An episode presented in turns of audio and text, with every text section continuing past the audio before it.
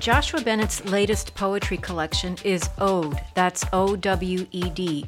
The book is a series of odes, lyric poetry in the form of an address to a particular subject, but it's also about what is owed to Black Americans during this time of racial reckoning. The poems reveal Bennett's ideas about how we first mend the relationships between ourselves and our families and our communities, but also how we preserve what is the most vulnerable commodity for Black Americans the Black imagination, a focus on the stories and experiences of Black Americans. This is Book Public, a Texas Public Radio podcast about books. I'm Yvette Benavides. Joshua Bennett's poetry collection Owed stands on its own as a testament to the power of the Black imagination. The subjects range from Black lives and reparations to poems about everyday items like his grandmother's couch or the 99 cent store in his neighborhood. Here's Joshua Bennett with an ode to a barbershop in his poem Barber Song. This is Barber Song. Postmodern blackness, blacksmith, straight razor reshaping self esteem you dream in geometries unreachable by any other means. Speak, and entire phrases abandon standard American etymology. Hence, you liberate waves from the sea, corn rose from the cornfield, reclaim fade, so I now hear the word and imagine only abundance. Caesar never meant anything to me, but a cut so close you could see the shimmer of a man's thinking. You are how we first learned to bend language built to unmake us, accept in plausible risk. Some much older man, shaver in hand like a baton full of wasps' gossip, asking with the grain or against. And the question feels damn near existential, given this is the only place we can live in such thoughtless proximity to another person's open hands, be held by the face, ask outright to be made glamorous, shaped by your polymathic brilliance, you bi weekly psychoanalyst, first stop before funeral, before wedding and block party alike, you soothsayer, cooing children to calm as they sit in the chair for the first time, as still a storm as one might reasonably expect. You ethicist, defending hairlines at all cost, your vigilance keeping online and otherwise slander at bay. Philosopher king, thesaurus in the drawer, dominoes and scotch and barbasol adorning your countertop, right above the chorus line of clippers swaying to the clamor of checkmates and offhand insults now filling the shop, each moving as if the unfettered locks of some great metal monster, some faraway watcher, and you, guardian of it all, clean as a pope. I spoke to Joshua Bennett recently and asked him to describe the photo on the cover of his book. So this photo was taken in 1992 by my mother, uh, who's incredible in so many different ways, including you know her talents as a photographer. Um, and yeah, it's just this sort of honest, intimate moment with me and my father. I'm eating what looks like macaroni and cheese, collard greens, and uh, cornbread off his plate. And um, the title, Owed, um, is largely for me not just a play on words, right? A play on ode, O D E, the sort of poem of celebration, but it's also about thinking about these poems as poems of repair, um, poems that are meant to celebrate sites, uh, people, spaces, things that have been historically denigrated, um, including, you know, the kind of intimacy that we see on this cover. Um, and lastly, yeah, this is a book in many ways about my father. Um, you know, the Vietnam War vet integrated his high school in Alabama. And I think in so many ways, this book is about what is owed uh, to people like him, um, to the, the working and poor people of the United States um, who have every day survived what they were never meant to survive. Well, I think about this kind of dual perspective of the way that your book points to the past and this American history of brutality, but also toward this sort of possibilities of the future because of the people you celebrate in your book, like your father. And you mentioned he was a military veteran. Um, and also, he worked for the U.S. Postal Service, which is a, a detail I find really fascinating uh, in our current times. Um, so, mm-hmm. what are your feelings about what's been happening along the lines of not just what happens in the United States to Black Americans, but also military veterans, and then what's happening with the U.S. Postal Service? Is that just a very personal thing for you because of your dad? No, for sure. Uh, I mean, my parents also. Uh, I mean, they met uh, at a club, but they um, they fell in love in many ways at the postal service. You know, they they both well, worked at the post office um, in, in Midtown, New York, and so I'm in many ways a a product of that, of the fact that the United States Postal Service was also a way for many Black Americans to enter uh, the middle class. You know, um, and my father's veteran status was part of the way that you know my my mom purchased our our home um, in, Yonkers, New York, and so yeah, part of what I'm thinking about, of course, in this moment is sort of assault on the the basic infrastructure that helps make uh, life possible for us here in this country. Uh, on a personal note, there was a great deal of pride I took actually as a as a small boy in the fact that um anyone who got a love letter, who got a scholarship in the mail, I felt like that was tied to my my father uh, and the work he did as a mail handler. You know, I, I always thought of what he did as sort of um, real work. Uh, you know, and I know that's maybe a, a problematic formulation, but over and against, you know, even my life now as a as a writer and academic, I think often about what it means that uh, the man who raised me would carry a sort of hundred pound bag of mail every day for uh, about 10 hours a day for 40 years at night, back and forth between a conveyor belt and a truck. Um, and he didn't, you know, always enjoy that job, but that taught me something about what it meant to invest in one's family. I'm going to make sacrifices for the future. So um, I, I think quite a bit about the, the Postal Service and um, what it's meant to my family um, and, and to the possibility of me building my own, you know, so it's on my mind often. Listening to you talk about your dad reminds me of your poem "America Will Be," um, and this mm. the idea about everything that your father has endured, born in the throat of Jim Crow, Alabama, one line goes, one of ten children, their bodies side by side in the kitchen each morning like a pair of hands exalting. And it goes on also to describe the things that he experienced in school and the loneliness, the hands holding the pens that stabbed him as he walked through the hallway. That th- this idea about the institution that is the U.S. Postal Service and the institution of uh, the American education system, um, and your father sort of in these in these worlds. Um, I found that particular poem very touching in terms too of the way that you are an academic you are a scholar, mm-hmm. um, and you are also about to be a father. Um, and mm-hmm. just sort of thinking about all of these uh, cycles and all of all of these shared experiences, and then maybe the experiences again, as we said, the ways that your book celebrates, also the looking ahead and the possibility of the future. Hmm. What a beautiful question. Yeah, I mean, I I chose this book cover uh, almost a year and a half ago.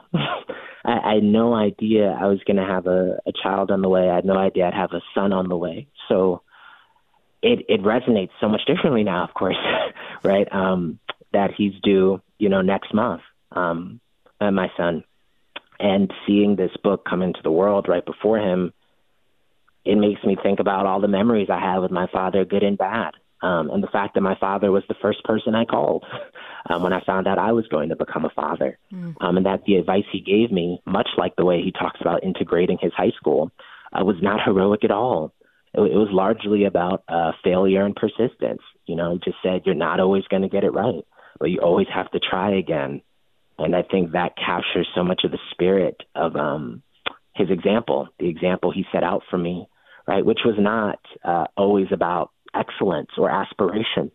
you know, th- those are quite important to me in other ways, especially in terms of my writing and scholarship. Like I, you know, I aspire toward excellence every day, but I think what makes it possible for me to actually be a scholar and teacher in the everyday um, is that my father always taught me that I could come home. You know, that sort of didn't matter if I was famous or people thought I was smart or anything like that. And so, yeah, when I think about becoming a father, those are the kind of lessons I, I hope to lay out for my boy You know that it's ultimately about uh, whether or not you're kind to people. That's the measure of a human life. Are you good? Are you decent? Um, did you love somebody? Did you commit um, to the joy of the world? You know, so that, that that's that's on my mind every single day, um, especially these past couple weeks. I'm thinking now about a poem I read online of yours called "Dad Poem Ultrasound Number Two, um, and you mm-hmm. described this social distancing situation at the hospital. So you wrote this a, a, year and a half ago, right? And didn't know you would have a son on uh, on the way at this point, uh, right as your your book emerges in the world. Um, but mm. you couldn't have known there'd be this incredibly intense summer of protests and this yeah. pandemic. So those are also these other things now um, on top of everything else, right? Um, mm. That that parents uh, have to worry about. So I know you've considered this idea. Um, I have a little insight into it because I read this poem. Um, so I'm thinking about the ways that the legacies to our children are just even more complicated than people can ever imagine. Right.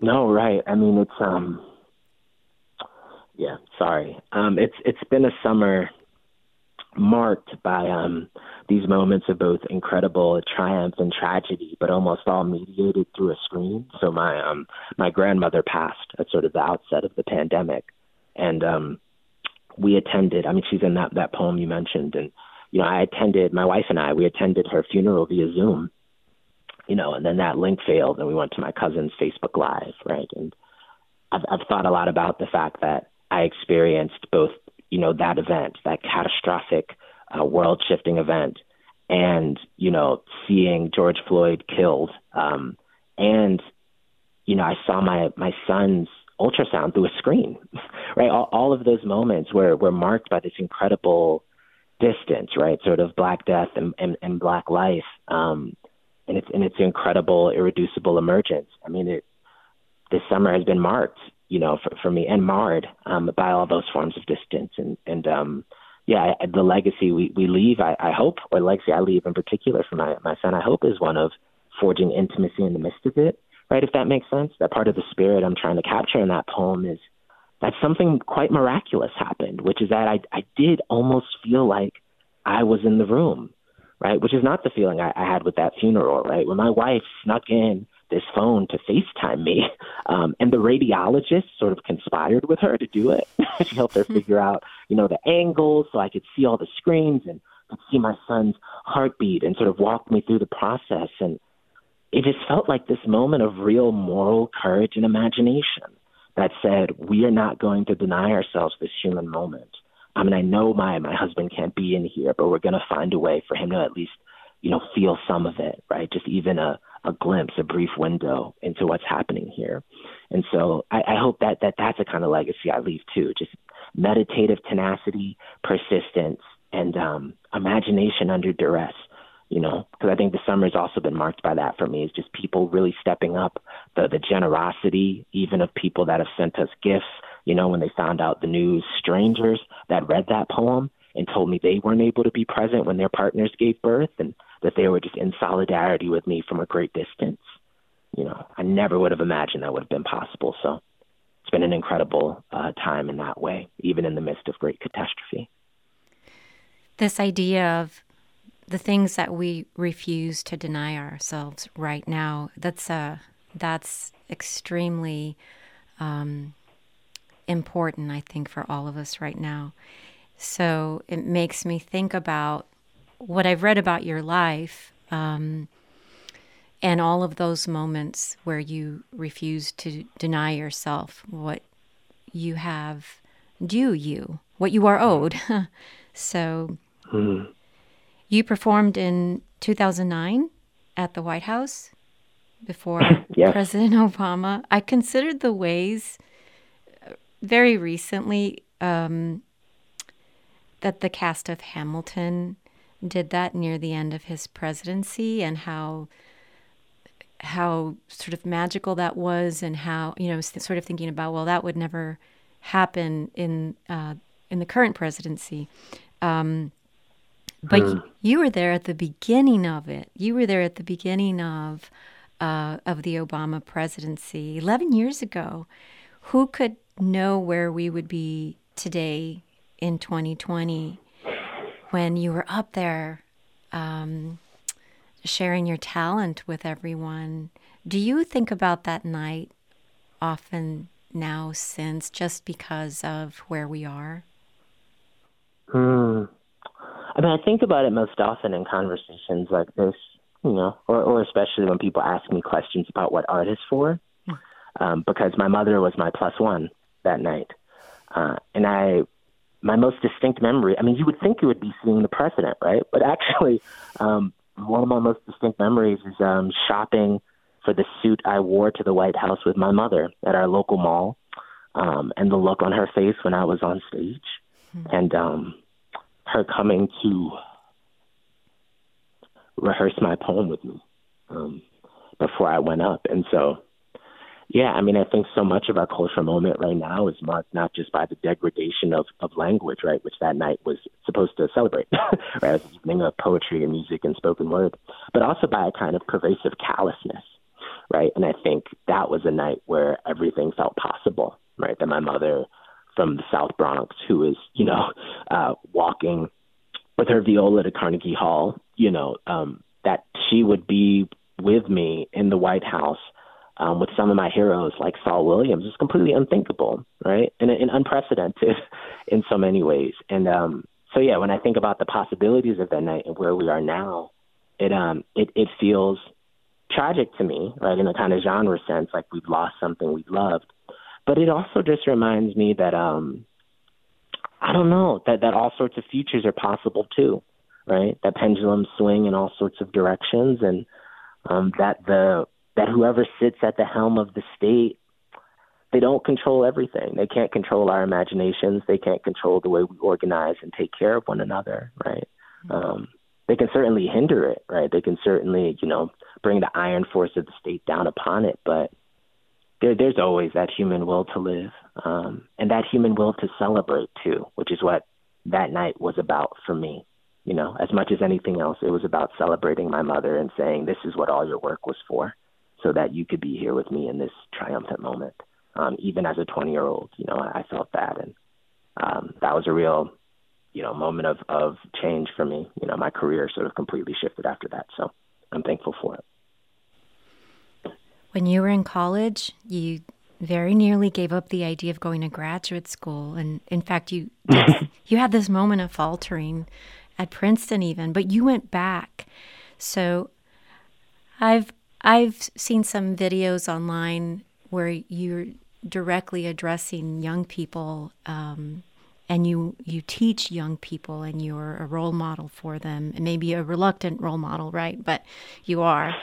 Um, it's really it doesn't take much i think for a young person to to give up on college. Not much at all. I mean and here we have the the pandemic and this terrible situation with the economy. It wouldn't take much for somebody just to defer that dream for a little while more. Um, and you you've been through so much on this journey through Ivy League schools and this long trajectory of your education. I want to know the message from you about these moments of questioning your place in higher education. Um, I'm thinking about mm. your poem "Ode to Pedagogy." um, I, would like yeah. to, I don't know, just, a, just some quick insight that you can share that's maybe on your mind right now as you prepare to re enter that space in higher ed again? What are you thinking about? Yeah.